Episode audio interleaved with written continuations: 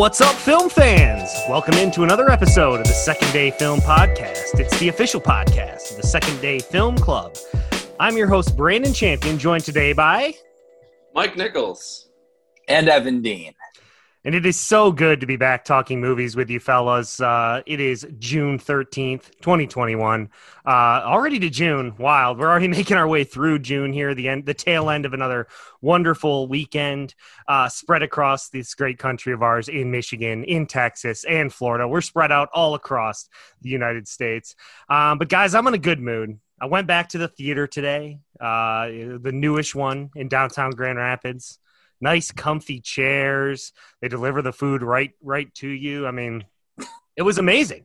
And movie it just reminded me how much movie theaters have changed one but uh, most of all it was just nice to get back in a theater you know? Like it, it has been so long with the pandemic and uh, you know i went to see a quiet place too which we'll be talking about in this episode today. And i know both of you had the same uh, experience just getting back into the theater uh, watching this movie. So, uh, and I had at least gone to see Tenet sort of in one of the lull periods of the pandemic. But I believe it's the first time, Evan, right? You've been to the theater in a long time. Yeah, yeah. I've gotten to see three movies in the theater in a matter of like four weeks because we're starting to get a bunch of releases hit for the summer season. And uh, yeah, there's nothing like it. And I used to give Champ a bunch of shit on the pod about like how he would – talk about film going at the theater like an experience because I would always get there like 10 minutes late and stumble into the, the you know through the aisle with my popcorn and my goodies that I snuck in but you know he's right to some extent it really is an experience and you know you can't replace it and I think that you know it was, it's a little different. You know, all three of the the releases I saw were newer releases, and the theaters were still pretty empty. That said, I did hear that A Quiet Place 2 and Cruella did better than expected at the box office. So, you know, there's hopefully a uh, there's hopefully going to be, you know, more people going to the theaters. I know like in June all of the big theaters are getting together for like this event, getting people back to the movies. So it it was great to be back. Yeah, I mean, I loved it, and my uh, my audience was there was quite a few people there for a little Sunday matinee, so that was good to see. And I think you're going to be uh, this is a topic for another day, but you're going to see filmmakers, I think, making movies specifically with movie theaters in mind, if they want to go that direction to sort of uh, make people think that they have to go back to the theater to get the same experience. Uh, but Mike, first time you've been in a while, how was there a crowd at, at your theater or? Yeah, this is the first time for me in over a year. The last time I saw a movie in theater, but before the pandemic, was December 2019. I saw The Rise of Skywalker, and then this past week I went to go see A Quiet Place 2. As over a year for not seeing a movie in theater for me. It was really, really special to get to go back. Our theater was uh, mostly full I would say. Um, we went to Alamo Drafthouse to go see it, and man, Alamo is a great movie theater chain. Like they really celebrate the movies there, and they have so much fun. Just stuff that they, they hand out and they, they participate with, with while you're watching the film. They keep it very quiet there, but you can still order drinks and food. They gave us free Quiet Place 2 hats because they were just like, hey, here you go, we have extra ones. Oh, so I man. have a Quiet Place 2. You should be wearing it. man. You should be wearing it, Mike. I just called you. I'll get it. I'll, I'll get it. I'll put it on. Yeah, right. my name my name is Mike. Yeah. Thank you. All right. Well, well, well, it's okay. While you're doing that, while you're doing, while you're getting your hat, that's fine. I'm gonna I'm gonna continue yeah. on with the podcast. Uh, if you could, no, please... don't worry. Don't worry about it, Braden. Don't worry about it, Braden. yeah, I golfed with a Braden last week, actually. Um, there we go. Look See? at it. There it is. That's a nice hat. This is great podcast podcast nice. material. Look at my hat. Anyways, Mike looks fantastic in his hat. I'm glad you're going to wear it. You need to wear that the rest of the pod. We are going to talk about a quiet place a little bit further down the road, uh, but we got a few things to get to before that. If you could check out our Facebook page at Second Day Film Podcast, give us a follow on at Second Day Film on Twitter. Uh, you can listen to our old ep- episodes on Spotify, on Apple Podcasts, SoundCloud. Um, so if you could check those out, or if you're just curious and listening, maybe to the first uh, uh, uh, our review of the first A Quiet Place. We recorded that back way back in episode seven, and you can hear Evan Dean on that podcast as well as the Popcorn Correspondent. Um, so if you just want to prep for this one, But Mike, let's get into it. We're going to jump into. We've got three horror films, guys. Don't get scared on me here. I know we, are going to talk about three scary movies that have come out recently. Uh, but first, a little levity, a little nostalgia, bring us back to our childhood. Uh, we're going to talk about the Mighty Ducks Game Changers, which uh, was a series that aired on Disney Plus. Uh, just wrapped its, I think, ten episode run uh, a couple weeks ago. Mike and I both watched along with this series. I mean, obviously, uh, it's a kids show. It's based on the Mighty Ducks uh, trilogy from our youth. Um, but the plot, general plot summary after failing to make the cut to join the now powerhouse Mighty Ducks junior hockey team, 12 year old Evan's mother encourages him to form a new team of underdogs with help from Gordon Bombay, the Ducks' original coach. Uh, this uh, series was created by uh, Josh Goldsmith, Cathy Yuspa, and uh, Mr. Josh. Uh, oh, geez, here it is. Steve Brill. That's who it is. Um, so this stars Gordon Bombay, Emilio Estevez, Lauren Graham is also the other uh, main protagonist in this, and a, a whole lot of child actors uh, that I haven't really seen before. Um, but but Mike, this show, I mean, obviously we watched the Mighty Ducks growing up. It's kind of part of our youth and nostalgia and uh, we love them. I mean, they're not great when it comes to how good actual hockey is, but they're good movies. So, uh, what did you think about this series? Uh, it was important to remember while I was watching it that this was made for kids. Yes. So, me Very as a 34 year old man is not the prime audience. The writing is not up to the level of my personal growth. It's for kids. So if you if you keep that in mind when you're going into it, I think you'll have a little bit more fun with it. Um, I thought overall this was a very fun show. It was it was a fun twist on the duck story where you know now the ducks themselves are kind of the bullies and the bad kids because they're so popular and now it's uh, all the other kids are trying to form their own team and i like the fact that it does take the time to you know flesh out these characters a little more and and the other Mighty Ducks movies, it's it's incredible like how well paced they are. Given each character only gets like maybe this many lines to like make an impression or to build their character. Uh, now you have like a whole TV show where there can be a whole episode about a kid, or they can you know, just have more time to kind of go through character arcs. So I think it was a fun way to kind of bring back the nostalgia of the Mighty Ducks, and they do some try to uh, you know jump into some relevant things with kids like being on their phones too much or you know being on like social media and how bullying works through that. There there's light sprinklings of lessons there uh, mm-hmm. uh, which are not overhanded but also uh, realistic enough to be like relevant. So i would say the new show is it's fun. It keeps to the spirit of the old show. And since it's written for kids don't judge it too harsh. Just enjoy it for what it is and the cameos from the old players is fun, and I hope they do more of that in the next season. Yeah, I mean, I, you sort of have to like reset yourself, right, when you're watching this because it's like obviously been a little bit since I've watched the Mighty Ducks movies they're they're cheesy. I mean, it's very much for kids. Like the cheese is piling on early, especially early on. I'd say in the show, uh, it's definitely really just sort of uh, youthful and juvenile, and you just got to kind of reset yourself when you're watching this. But I thought it was interesting what you said about the characters. They do spend a lot of time to sort of develop them more as characters and well-rounded characters. Because if you think back to the characters in the original trilogy, outside of like Conway, they're basically all defined by like one defining characteristic. They're pretty much one note characters for the most part. One stereotype. yes, one stereotype you could say. Um, so I do think this show, and probably because they had more time with the entire series, had more time to sort of flush it out.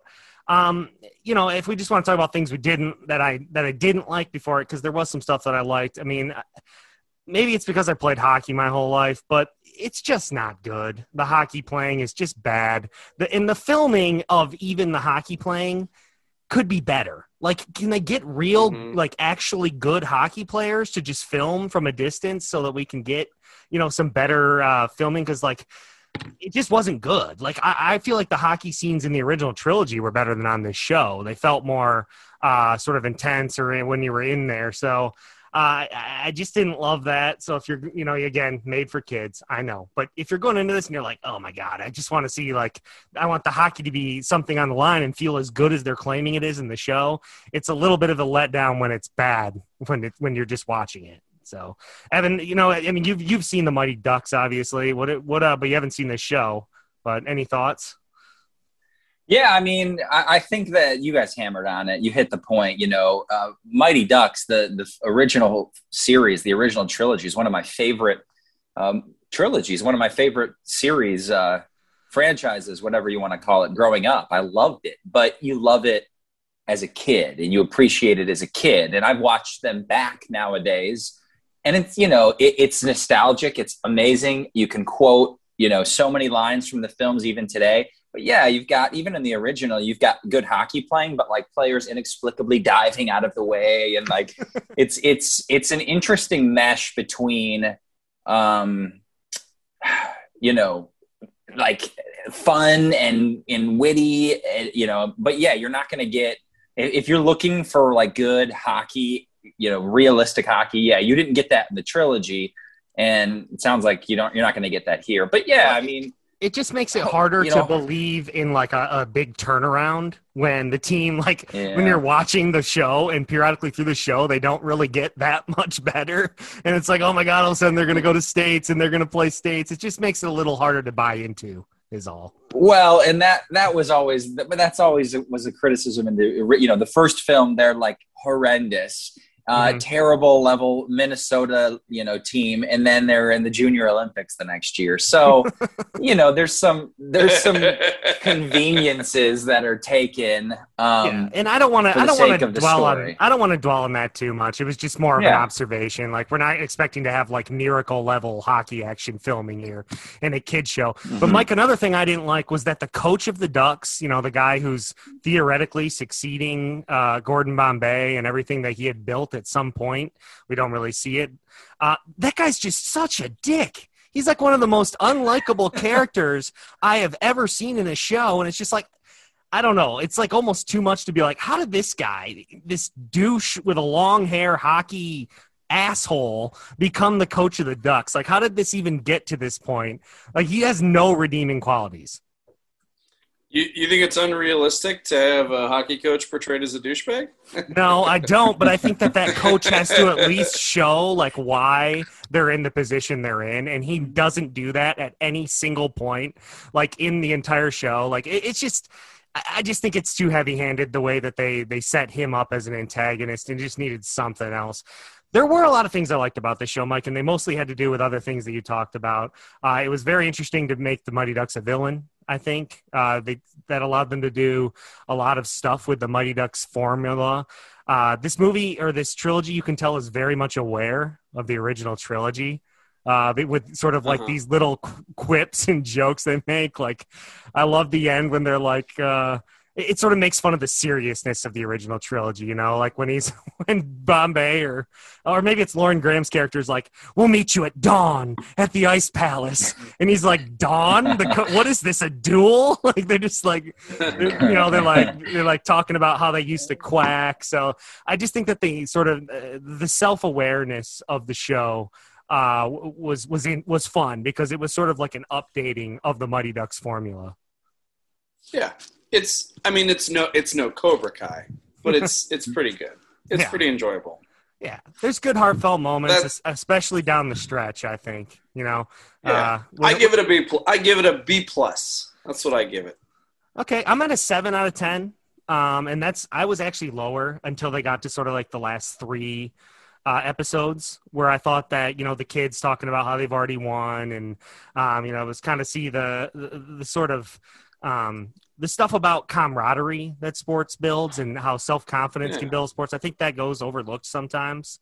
Um, and just to see like the things, the benefits of sports uh, other than playing the actual game, that was a good message.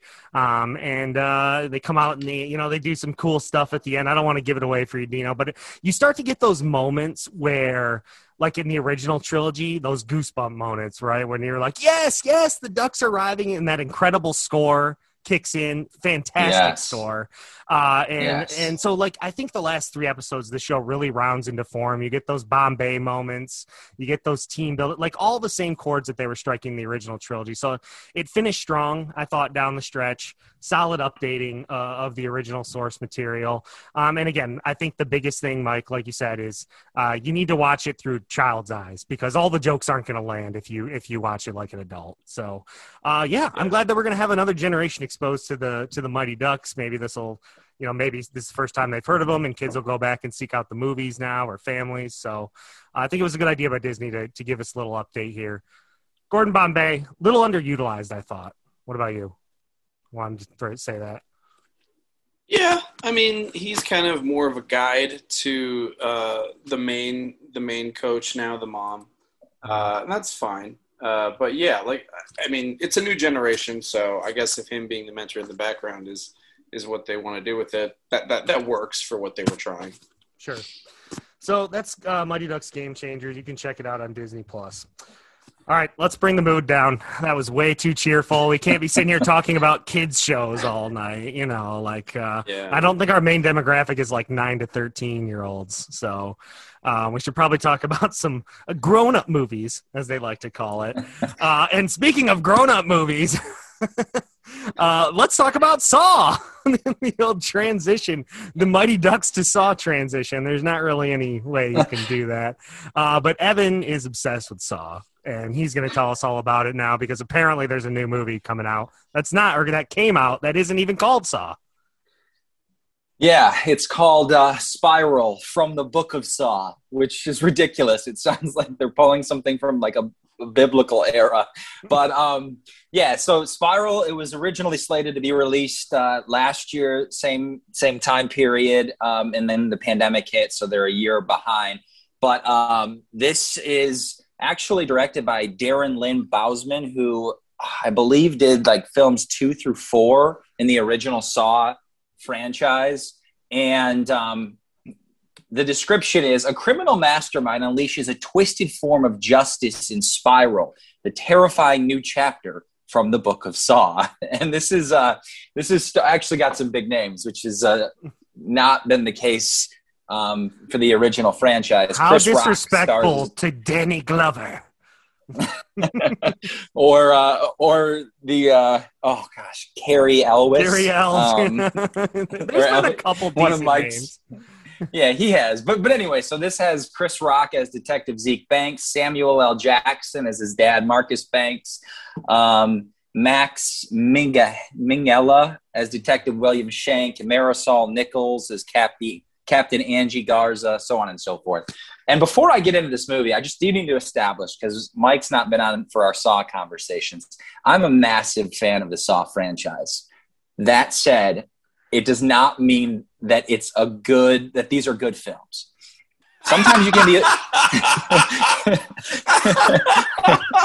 so wow. so listen. what a clarification. well, sometimes uh, you know your fanhood uh, for something can be a, a, a case of circumstance. So the first film came out. I was a teenager. I went to Cadillac Five with my dad and sister at like a ten thirty showing.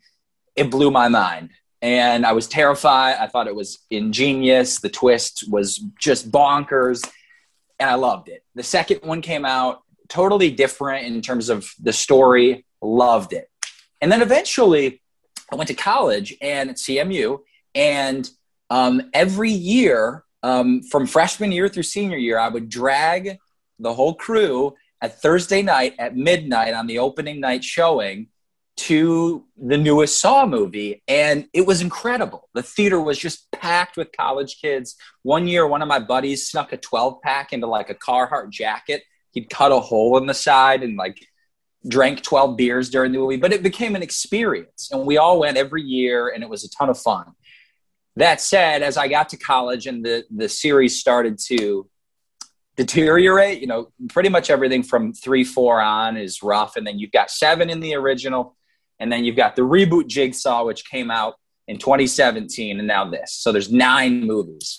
So that's kind of my experience. I love the franchise while admitting that the later films have really, um, really been poor. So I just want to just establish that. So Mike, what's your experience with Saw? How many have you seen? Do you have any thoughts about Saw? I already know Champ, you know, doesn't like them as much, but what do you think? I do not like horror movies. I have seen zero Saw movies, and that you haven't is seen the all I first one? for you. I never watched any of the horror movies, Oh, man. I'm not okay. into them. I I don't even necessarily think they're that enjoyable films, to be honest. It's a genre that is not to my taste. That's, fine that other people fine. enjoy That's it. That's fair. But, But uh, Yeah. yeah. Saw is It's but like- I'm just yeah. saying not saying not being seeing the first one is it's kind of egregious because that one is considered like a landmark horror film, honestly. so I would is. say at least watch the first one because it is kind of we make fun of Evan for not having seen Lord of the Rings. We make fun of him for not having seen a lot of landmark films, Saving Private Ryan. Saw, I'm not going to say it's the same type of landmark, but within the horror genre, it is kind of a landmark film. So uh, I would say you have to at least watch yeah, th- yeah. the first one, even if it's not your cup of tea. Yeah, and and it, 'cause the commercially they're, they're they've been a huge success. And like I said, had had they had these films come along now, and the first one dropped now, I think I'd still be impressed. But would I have it loved it and watching them? You know, it was a teenage through college years thing mostly. So anyway, What about Going into Spiral? this Does one- Chris Rock survive, survive the or save the? yeah, I'm get, get, getting to that. Um, so yeah, t- here to talk about the the actual ninth film.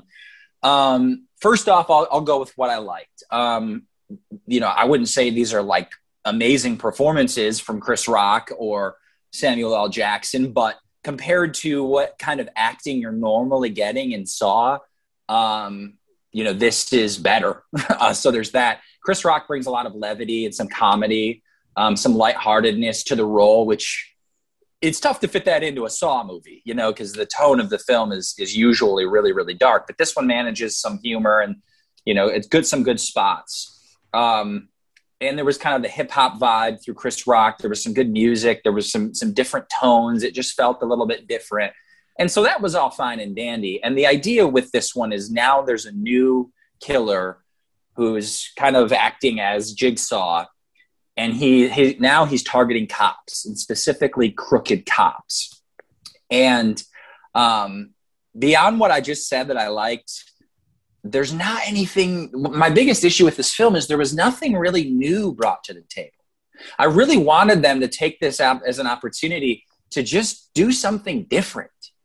And they didn't do that. You know you still had just the disgusting gross traps which is part of why people go. It's kind of this sick audience enjoyment you know. But now that i'm older i'm like i went with my wife and i was like i used to get like be entertained by these traps. Now it's just like oh like it's gross. It's There's not no purpose like to it's them. definitely a, yeah well it's definitely you know the originals even it's like a midnight movie you know? It's like you go with your friends at midnight on halloween and and now it's like oh this is like not even enjoyable watching these people suffer these gross deaths. And you know there there was an opportunity here. And if you you wouldn't notice this throughout saw because it's not the focus but there's like social themes in some of the films. They've touched on like development healthcare. And in this one, you know, you had an opportunity. You're talking about crooked cops and bad policing, and there was almost an opportunity there to do something different, to expand on the social themes, and they just didn't dive into that. And so, you you know, they didn't bring anything new to the table. And as for the killer, you know, you expect at least some awesome twist in every Saw movie. That's what they're known for.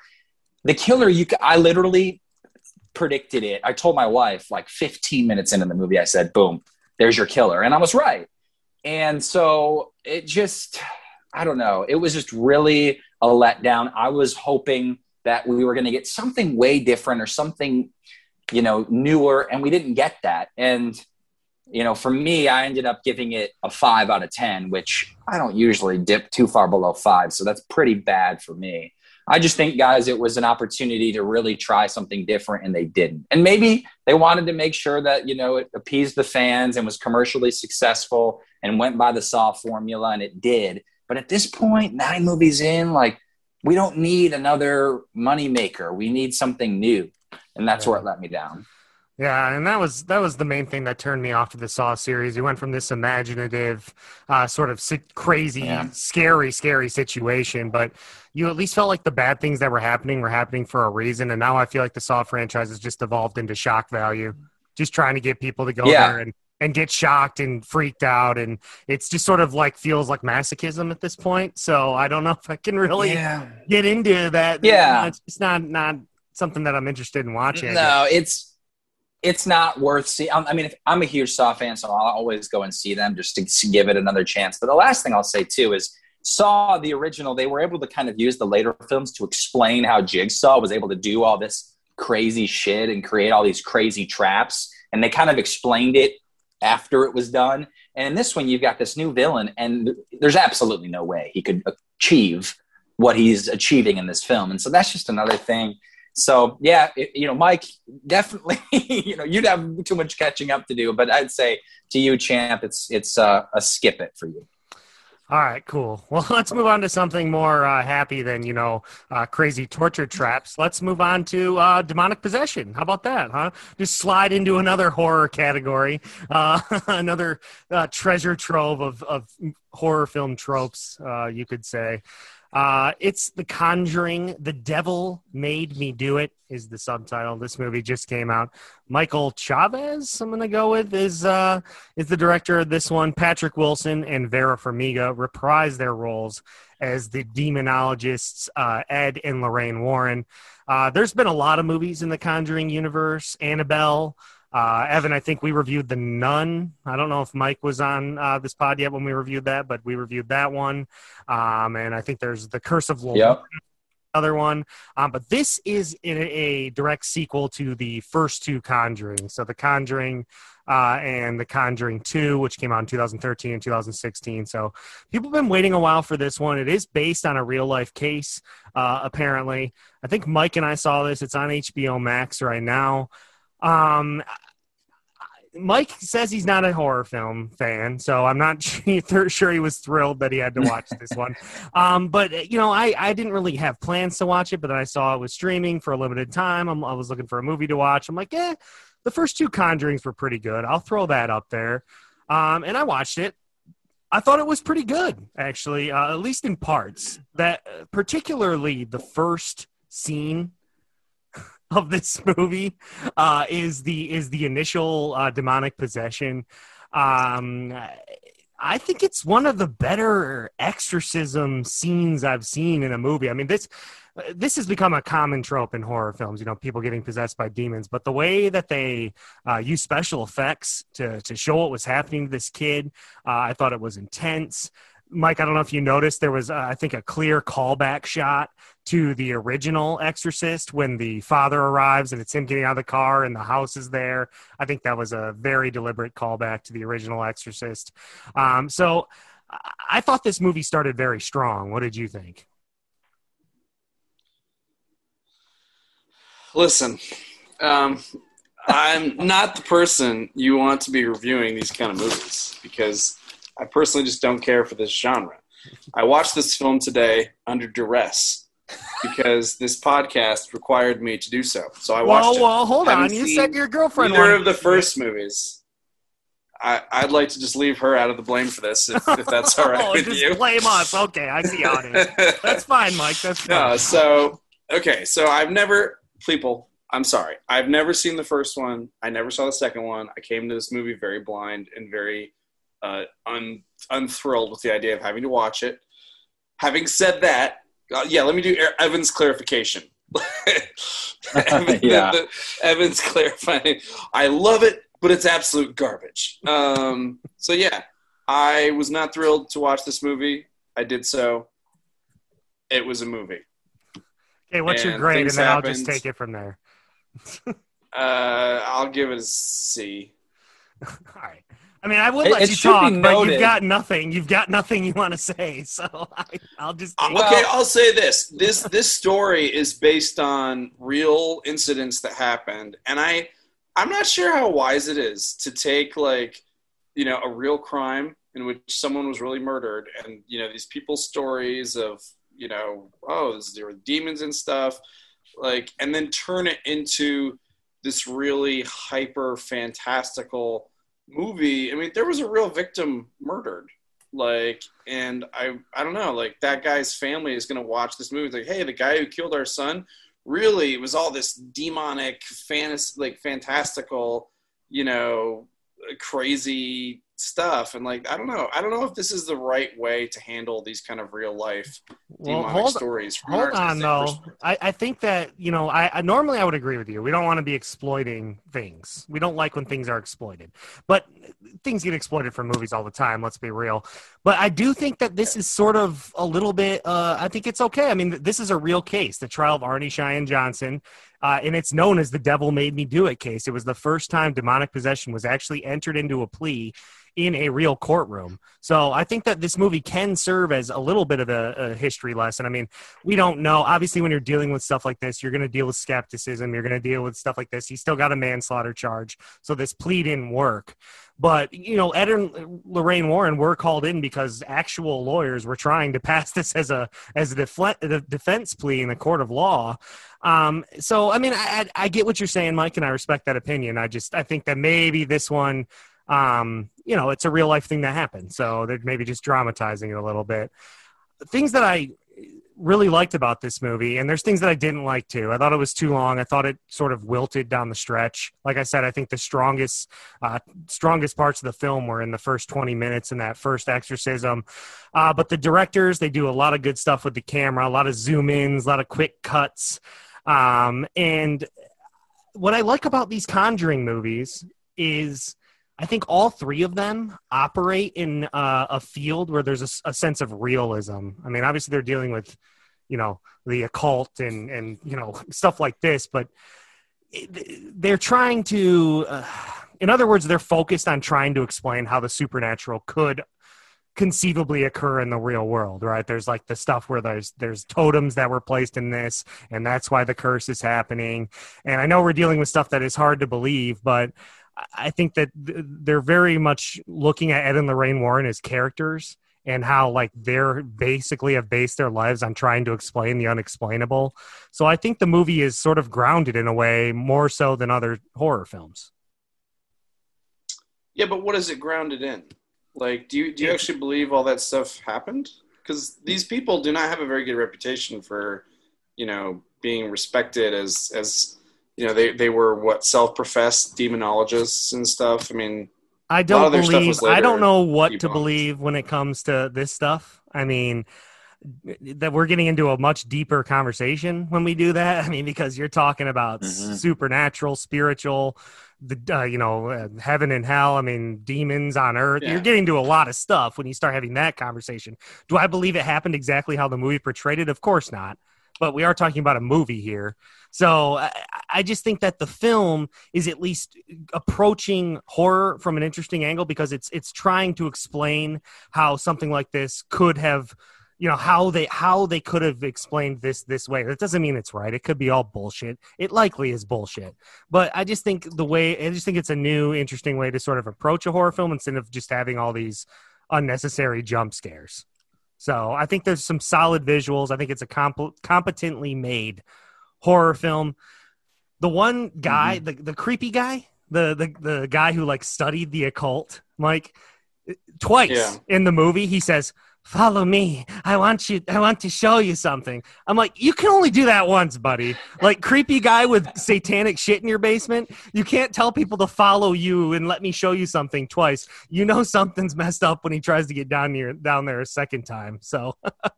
Uh, i just thought that was pretty amusing but uh, evan you like this stuff. I assume you want to watch this movie. Um yeah. You know i think that um, it should be noted. I mean, we did just do a Saw to Conjuring transition. So the original Saw was directed by James Wan. That like on a no budget, and that kickstarted his career. And then he went on to direct the first two Conjuring films. So Saw actually, um, you know, the that franchise launched the Conjuring franchise in a roundabout way. Yeah, um, he's involved with this one too. Actually, I think yeah, that. yeah. So no, I, I, remember seeing the first two, and they're well. he wrote it. He wrote films. the story. He wrote it. So okay. they're they're well done horror films in terms of horror films. I remember I think I gave the first one a seven. I don't doesn't look like I rated the second one, but you know I, I liked them. I will say, you know, if you I don't know if you guys have seen The Exorcism of Emily Rose. I love that movie, and that actually is a very thought provoking, con- conversation sparking film about what you believe and whether any of this is real. And that hit it on the head. I don't know if this movie dove into that as much, but The Exorcism of Emily Rose, even if you don't like horror, the, the conversation surrounding demonic possessions and whether or not that kind of thing is real or not, I think that can be a really interesting movie. Um, you know, off of that. I don't. Did you have a lot of those discussions, or was it more just a like a scary? I, I think movie? they're trying to ask that question. I mean, I think they're trying yeah. to sort of explain to like how you know people could think this would happen. I mean, again, you, you want to. It goes back to how much you want to buy into. It goes back to how much the individual individual individual person is going to buy into this sort of stuff, mm-hmm. and how much you believe yeah. Ed and Lorraine Warren. But I mean, they've got obviously gotten very famous yeah. off this sort of stuff. So I understand how Mike could feel. You know, I know there's other people out there like, oh, they're just getting they're just getting more and more yeah. rich and notoriety off this kid's unfortunate death. Well, so, but it was a real case, and it's known as the "devil made me do it" case. So, uh, I think it's fair game when it's an actual record of history like that. So, yeah. Well, before before you guys give your ratings, um, I don't you don't think you gave yours yet, champ. Mike, just quickly, what's your overall? What's your issue with horror films? It sounds like you don't like the genre at all. I mean, I am someone who like is a very imaginative like person. So if I see something in a movie, it's very likely I might have a dream about it. Or so like yeah. if I see if I watch scary, very dark, very like you know nightmarish films, it's possible they might give me nightmares. But overall, like just from the little horror I have seen, none of it's ever impressed me. It just kind of feels like like like a, a really scary superhero movie where the powers are less like defined. Mm. Um, you know, there's yeah. always inconsistency of oh, like if this character is like a demon, then you know why can't it just come and grab you right now? Or like, for example, when in this film they're trying to chase this occultist around this underground lair, and she can kind of do all these things where suddenly jump forward and spook someone, or she can like suddenly make them think something else, and then turn up behind someone and slit their throat, and it's like, uh, what are the powers here? Like, can you yeah. can you teleport? How often? Why don't you just teleport to each of these people and just cut their throats each time? Why are we doing this to these kids and these other people? Like, what is the goal? Like, but isn't there, there two different things? I, isn't there two different things? Isn't there the occultist and then the actual demon? The occultist yeah, isn't the, the one who's actually infecting the kids. She's just the one making it happen, allegedly. So I think she's just a regular person who can kind of move around, but she's like working with this demon, and that's the one who has the supernatural abilities. So yeah. It, yeah. Again, it's trying I, I to explain think, things that really can't well, be explained.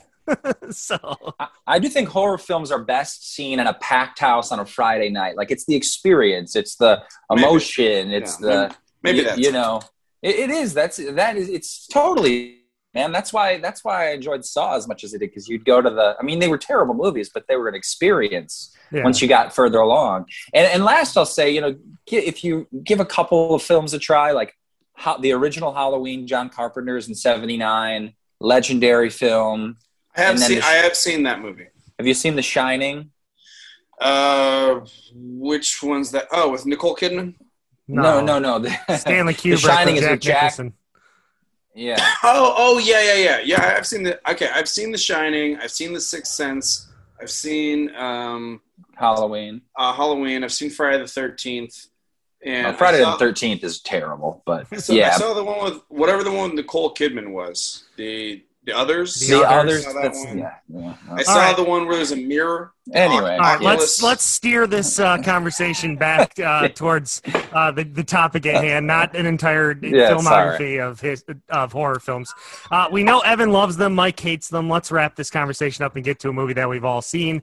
Uh, I I think uh, I think this was a competently made film. I liked also lastly they played like the audio or at least the alleged audio of the actual exorcism over the credits. Did you stick around long enough for that, Mike? Uh, so that was creepy. Yeah. Very okay. Creepy. That was yeah. That was actually interesting. That was creepy. That made me want to like go YouTube it and see what else it was. I here, Evan, maybe I can explain it this way. I don't particularly care for the horror genre because to me it's the same reasons I don't particularly care for the country music genre. Okay? I feel that it's just repetitive, formulaic content that takes itself way too seriously and the plots are only driven by white people making bad decisions. Yeah. Well, Uh, yeah, clearly, I mean, you've that- never there's, there's seen some, uh, us. well, yeah, yeah, that's true. That's Oh, true. Yeah, Get out. That's fair. I mean, that's fair. Get That's fair. The, the last thing I'll true. say, first off, Yeah, Saw, but- is, Saw was very original, so you should watch Saw. But the last thing I will say, to Mike's point, just a, a little bit, as I said with the Saw franchise, I do find myself not enjoying horror movies as much as I used to. I will concede that. It was something when I was a teenager and in college, loved them. So I will say that. I can see where Mike's coming from. And And I admit, I'm I'm getting that way with superhero movies too. Like as I get older, I, I am getting less interested in them because they Yeah, are you're- repetitive. yeah, your tastes change. Yeah. And Yeah, also to sure. Mike's point, there are a lot, and I mean a lot of bad horror movies. So Yes. the hit Yes. rate of the hit rate of good horror movies is probably the least percentage, like within a genre. You know, like yeah. yeah, Yeah. At least I would say like you got most horror movies suck. So when you do get a good one, I think it's worth talking about. I think this one was just meh. I think the first Conjuring is very good though, so I would definitely recommend that. And let's talk about another. Uh, sorry, you got something else? I was just gonna say, I'm not saying there there are horror movies I have liked, and there are country songs I like, but overall, those are just genres of art that are not to my taste. Anyone else is free to like them and make them and make all the money and joy off them you want. That's that's fine. Champ, what did you rate It's not this? to me. It's just Six out me. of ten. It's fine. Six out of ten. I said it. Okay. Yeah. Um, So let's move on to, uh, you know, I'm just going to say it right off the top. To uh, speaking of the hit rate of horror movies, I think we've got one here with A Quiet Place too. Mhm. Uh, this this movie, man, uh, directed by John Krasinski. Uh, it's, Krasinski's in the film along with his real life wife Emily Blunt. We've also got uh, Cillian Murphy, uh, uh, Noel Jupe, and Millicent Simmons reprise their roles as the two kids, uh, Regan and Marcus. And then uh, Djimon Hounsou also shows up in this movie, which was an unexpected uh, of Blood Diamond fame. Uh, showed up for briefly uh, in this movie as well. This is the sequel to uh, the film A Quiet Place, uh, which we reviewed on this pod in the very early days of its of this podcast, Yeah. episode seven. Uh, following the events at home, the Abbott family now face the terrors of the outside world. Forced to venture into the unknown, they realize the creatures that hunt by sound are not the only threats lurking beyond the sand path. As I said, Krasinski himself directed this. He's also in the opening scene of this movie. Uh, guys, this movie, man, I liked it quite a bit. I, I think we can kind of maybe talk about this a little bit uh, chronologically. I mean, I'll just start. There's going to be spoilers here, so if you haven't seen the movie, uh, get out of here and come back when you have seen it. But uh, I like the movie called A Quiet Place Part Two. It's not called A Quiet Place Two, and I think that that's very uh, apt because I think if you know if you popped this in after A Quiet Place, the first one, it could very much feel just like a big long movie instead of a sequel. So yes, it is a sequel, but really this is the continuation of the story we started in A Quiet Place One, and we can talk about maybe if there'll be future two. So I thought it was a very apt film uh, title. It was fun to jump right back into it, except we don't jump right back into it. We open up back to day one when the whole shit hit the fan, when the creatures landed. And I thought, uh, uh, Mike, I'll toss to you. I thought the opening sequence, uh, the opening sort of 20 minutes when we flash back to the start of this was pretty awesome way to start this movie. Yeah, uh, I I loved this movie personally, and I, I know these are considered horror. To me, these are almost more sci-fi suspense thrillers uh, than I would really classify them as horror. But yeah, like I love how there's a normal life nostalgia to that opening, and I think like since we're all watching this as, as we're starting to hopefully come to the final stages of the pandemic, like it's nice to have a movie where it's like, oh, remember when life was normal before like this terrible thing that we're all experiencing happened? That really hit home watching that in the theater, and especially that being the first movie I was seeing in a in-person theater again since the pandemic started. Yeah, that opening uh, scene is great. The way they do the noises too in this is incredible. The sound was like amped up in this movie. That it's just everything's loud when, when a car hits something or when an alien screeches. It's just so incredibly effective. Yeah. um, but that opening sequence was phenomenal. That was Yeah. really, really well done. It kind of reminded me of uh, the War of the Worlds movie. Remember that with Yeah. Tom Mhm. Cruise when the aliens first Yeah. arrive and they attack and they're running through the city and it's and it's nuts. Uh, Evan, I'll toss to you in a sec, but Mike brought up the pandemic and watching this in the pandemic, like, and I had a note about that as well, uh, but it was slightly different. You, you were talking about, you know, how it, it was like getting a glimpse of normalcy. When I was watching this, like, this was a movie made during the pandemic. It was a movie delayed by the pandemic. And just watching like how people living in this world have sort of had to like adapt their lifestyles and change their habits and deal with a new norm, so to speak. Uh, it, it was just interesting because obviously we're doing the same thing or we've been doing the same thing. Now they're dealing with man eating monsters. The monster in our reality is COVID. But just the fact that we had, we, we kind of would had to change our lives to to adapt to a situation. I was thinking about Mhm. that the whole time I was watching this movie, and that's sort of just like a meta thing. Um, but it, it, it was an interesting thought, anyways. But Evan, I mean, uh, Fun- yeah, sorry. Real quick, fun, real quick, fun fact about the opening scene. Um, I, I I definitely got War of the Worlds vibes with it, but John Krasinski actually said in an interview he based that scene off of Jaws. When the shark first hits the beaches and everyone's screaming and trying to run out of the water, that was the energy and, and the scene in his head that he was thinking of as he was Mhm. trying to direct it. So Yeah. props to Krasinski for his direction, especially in that scene. Um, he did a great job with this movie. it's that fear of the unknown. hmm and it really lingers out there for a while. We had that in the first one. Um, obviously, we know what they look like in this one, but that was a good way, sort of like to reset us back to okay, this is what it was like at the start. So we're getting a more comprehensive look at this family's life. But Evan, what were some of your initial thoughts? Well, uh, it should be noted that this is only being released in theaters uh, originally, and you even got like a little thanks for coming to the theater from John Krasinski before I the, like the opening uh, I like that. That before was the nice opening touch. scene. Yeah, you, maybe you'll see that. I mean, the, there were a lot of, like I said, there were promotions before even that at, at, at my theater that was like people thanking you for coming back to the theater. Um, so there, there's definitely a cool little touch in that. Um, and, and that's what The Quiet Place, you know, one and two are all about. These are films that are based on sound. And John Krasinski in the first one, and again in this one, does such a great job of using sound to build suspense, using sound to surprise, um, making us think about, um, you know, things we don't think about. Uh, We take for granted every day when it comes to sound. I mean, you've got not only do you have um, a deaf character, but you also just are reminded of every little thing that makes noise. And so um, I thought he did a fantastic job in the original film. I was blown away. It was incredible. Uh, this one, I really liked the opening sequence, the first 15 minutes, and I really liked the last half hour. I thought those parts of the film in particular were really strong. And I thought it was a really well made movie. I think Krasinski's got a good eye. There were some beautiful shots peppered in. And again, he does an excellent job creating suspense and drama uh, and heightening your emotions and building your nerves through sound. Dude, it's so intense. All that said, it's so intense. Well, all Before that you, said- are you going to talk about? Are you moving on, or I want to talk about your?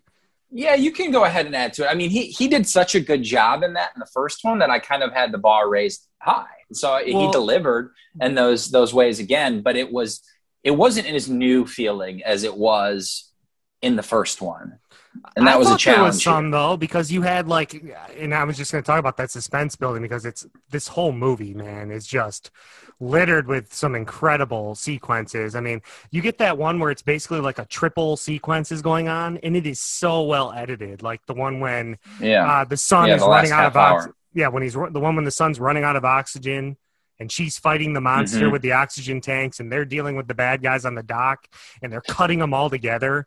And just the way that all three build and crescendo at the same time is just like like the suspense. You're ready to pop watching it in that theater, right? You're just sitting Mhm. there yeah. Yeah. biting Yeah. your nails. I mean, I know I was. I've got a problem, but I was sitting there like just literally freaking out, waiting for this thing to pop.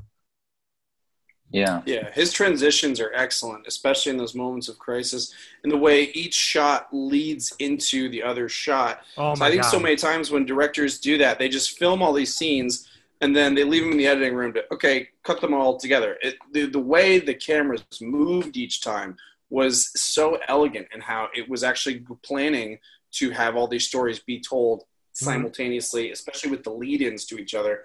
It was Yes. really, really well done. It wasn't I'm- lazy at all. It was really I'm glad good. you noticed that too, because I wrote that down too, where like you would have uh, Cillian Murphy's character like have to deal with flames, and then you would see Yeah. flames on Emily Blunt a second later, or like one of them Mhm. would open a door and then the other one was opening the door, or they'd put Yeah. uh, they would put uh, she, there was one where she put oxygen on her mouth, and then the next shot was Cillian Murphy coming up from the lake to breathe.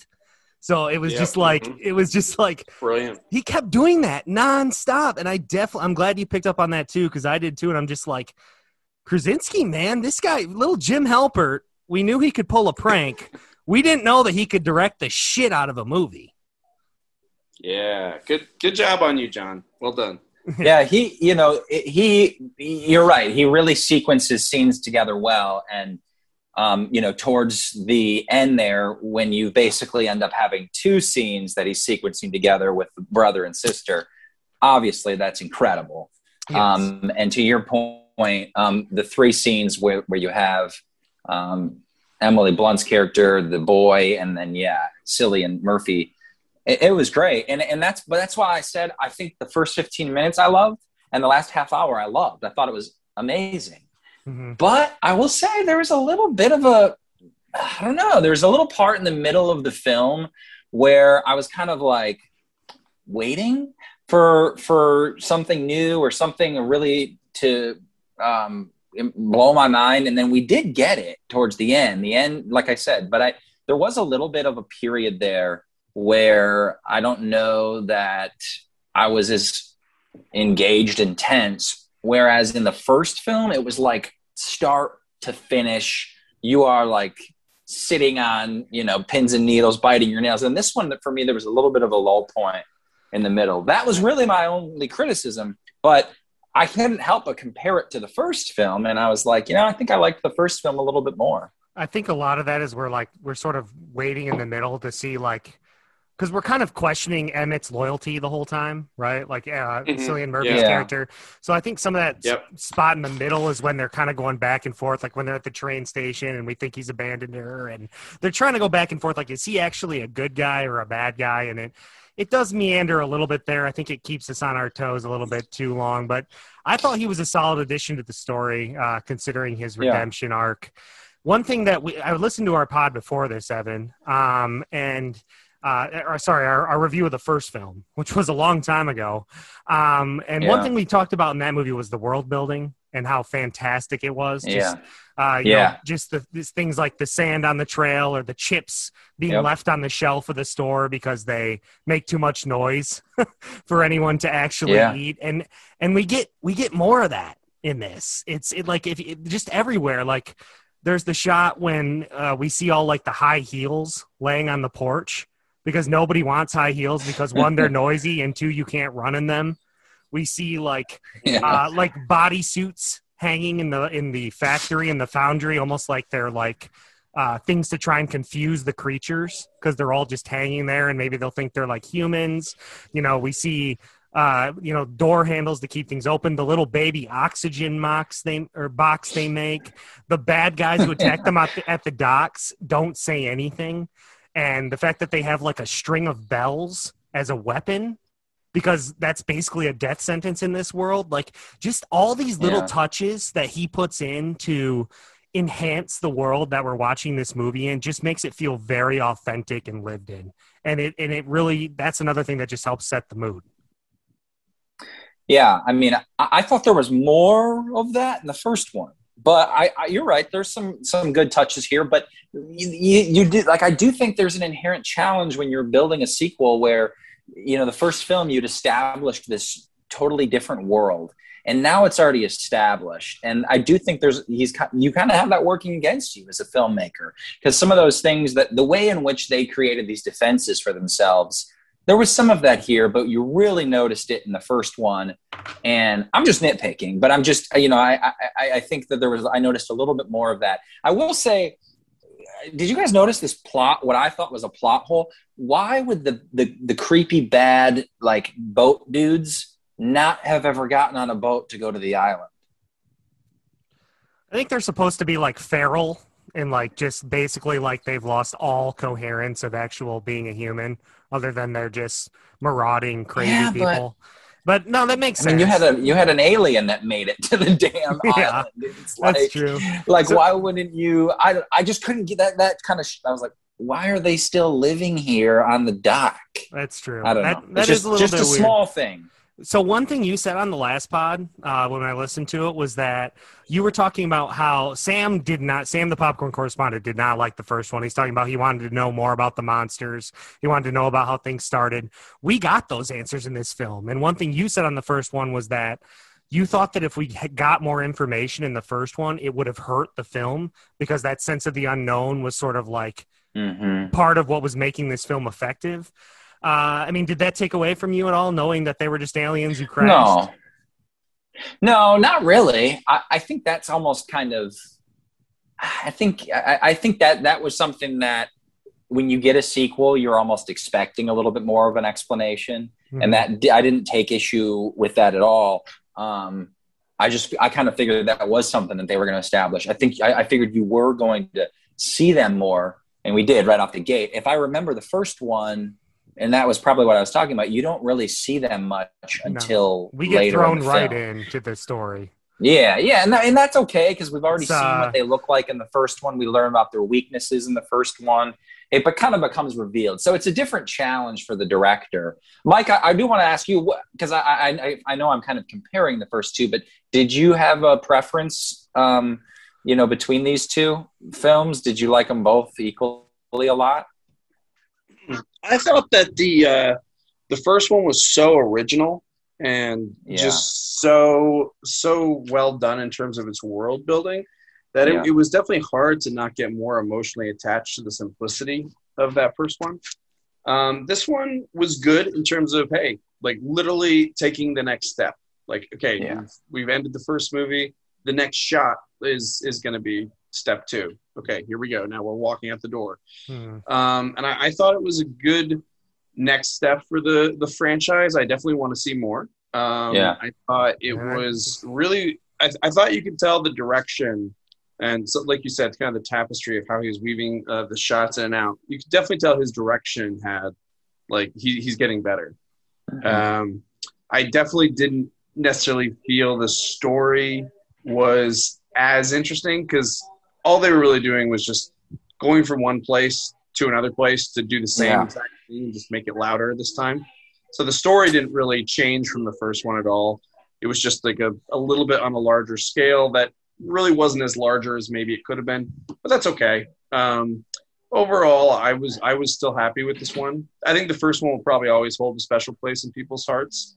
Um, yeah. Um, but this, this was a solid next chapter, and I I just um, I remember writing down as, as I as I was taking some notes on like a napkin when I was at the movie theater. the last last four words I wrote were just "Thank you, John Krasinski," because yeah. that guy did so much, not just like for for like making a really good movie that I got to go see in theater again, but that guy did a lot of really nice stuff in the pandemic. You know, of like his Some Good News Network and you know just just being a just a solid person throughout this whole process and. uh yeah, thanks for a good movie, man. It was it yeah. was a lot of fun. I dig that. I mean, I think I thought the movie was. See, like I said, I feel like I can almost not even look at this as a sequel because it's basically just a continuation of their day to day lives. So it really is a part yeah. one and part two. I think maybe some yeah, of that's purposeful, definitely. where it's just like you know we're supposed to be living with this family in their shoes, seeing the day to day struggle of existence in this world. And I think honestly, you know, Mike, Mike, you sort of just brought up the connection that people had to the first one, and it's because unlike a lot of other horror movies, I think this horror movie actually is focused on its characters. It wants us to really care about this family and mm-hmm. empathize with their struggles. Yeah. And I think that that's what this movie maybe uh, transcends a little bit because the heart of the first one is still very much here You still very much care about this Yeah. family. Uh, I think Evan, you mentioned the two shots at the end of the two kids uh, killing the the monsters, uh, and it, that's definitely symbolic of carrying on the legacy of their father because he built the cochlear implant, and it's sort of them using their father, father's efforts to sort of turn the tide. Uh, The girl, especially, who I think that girl, man, Sim, Millicent Simmons, she does a fantastic job. Uh, there's a lot of Yeah. focus in the 1st Mhm. one of her and her dad sort of butting heads. Um, and in this one, there's a lot of focus of her, you know, sort of taking in the traits of her father. That's exemplified through the conversation with Emmett at the end about how he tells her, You're everything Yeah. like that. And so the fact Yeah. that, you know, we get that sort of through line carried through, even though John Krasinski's character Lee is dead, uh, I think that the, that emotional through line really holds up well. And the movie does sort of end abruptly, which makes me think maybe we're going to get a part three, or maybe we're just left to be like, okay, now they have what they need to turn the tide.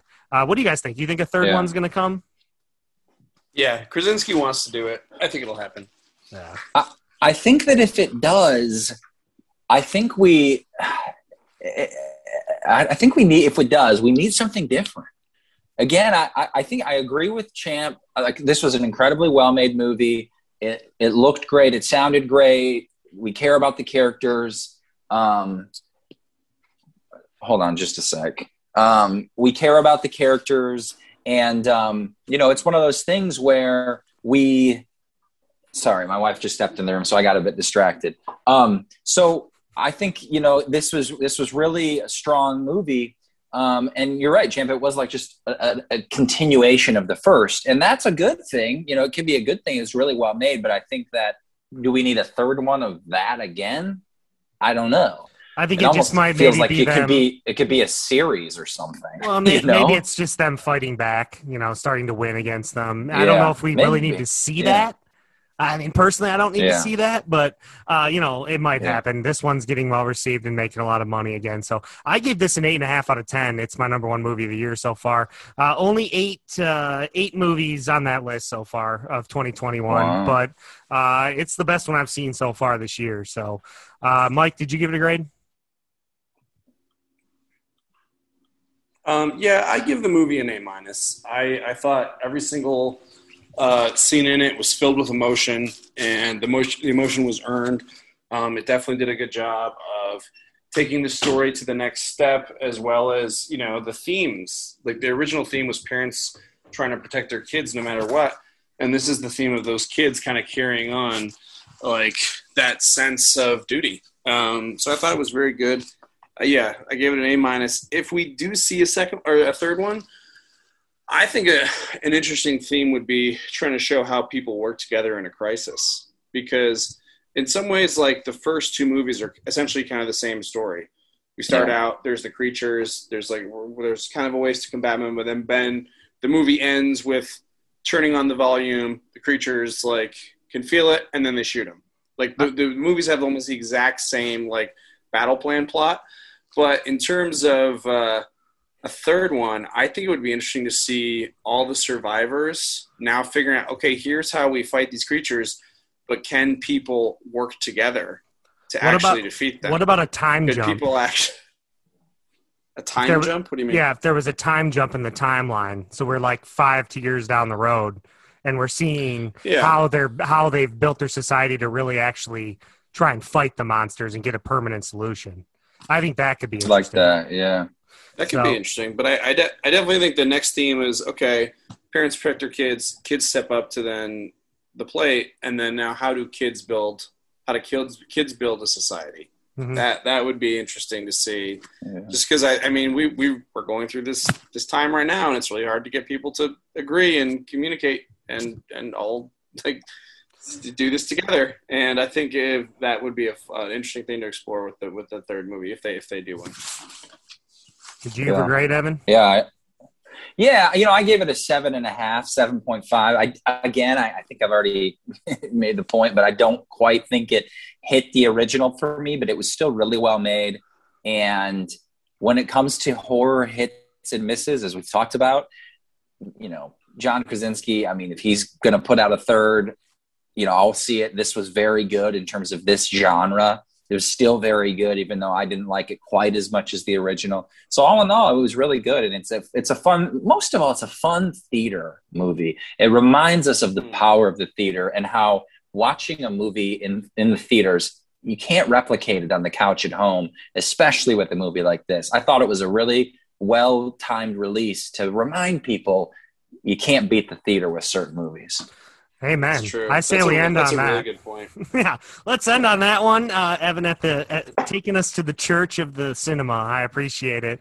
Uh, that's gonna do it for this uh, dark and scary version of the Second Day Film Podcast. Uh, Mike, thanks for being a good sport. He's still wearing his A Quiet Place Two hat. It looks fantastic, by the way, buddy. It's a nice, nice look there. I didn't like get a it. hat. Dang it! Yeah, damn it. Where's my hat? Um, and anyways, we appreciate everyone for listening. Uh, Evan, Mike, thanks for being here on a Sunday. It was a solid recording session. I appreciate it. You're welcome. Likewise. Thanks for having us. All right. Good to be here. All right. Well, that's going to do it for this episode of the Second Day Film Podcast. Check us out online. You know where to find us. Check out our old episodes. We appreciate all of you for listening. Uh, hopefully, there was enough banter to keep you interested. If not, well, guys, it was fun talking to you as always. So until next time, thanks for listening. Go to the theater, support your theater, and Yes. uh, thanks a lot. And we'll see you there. We'll see you at the movies.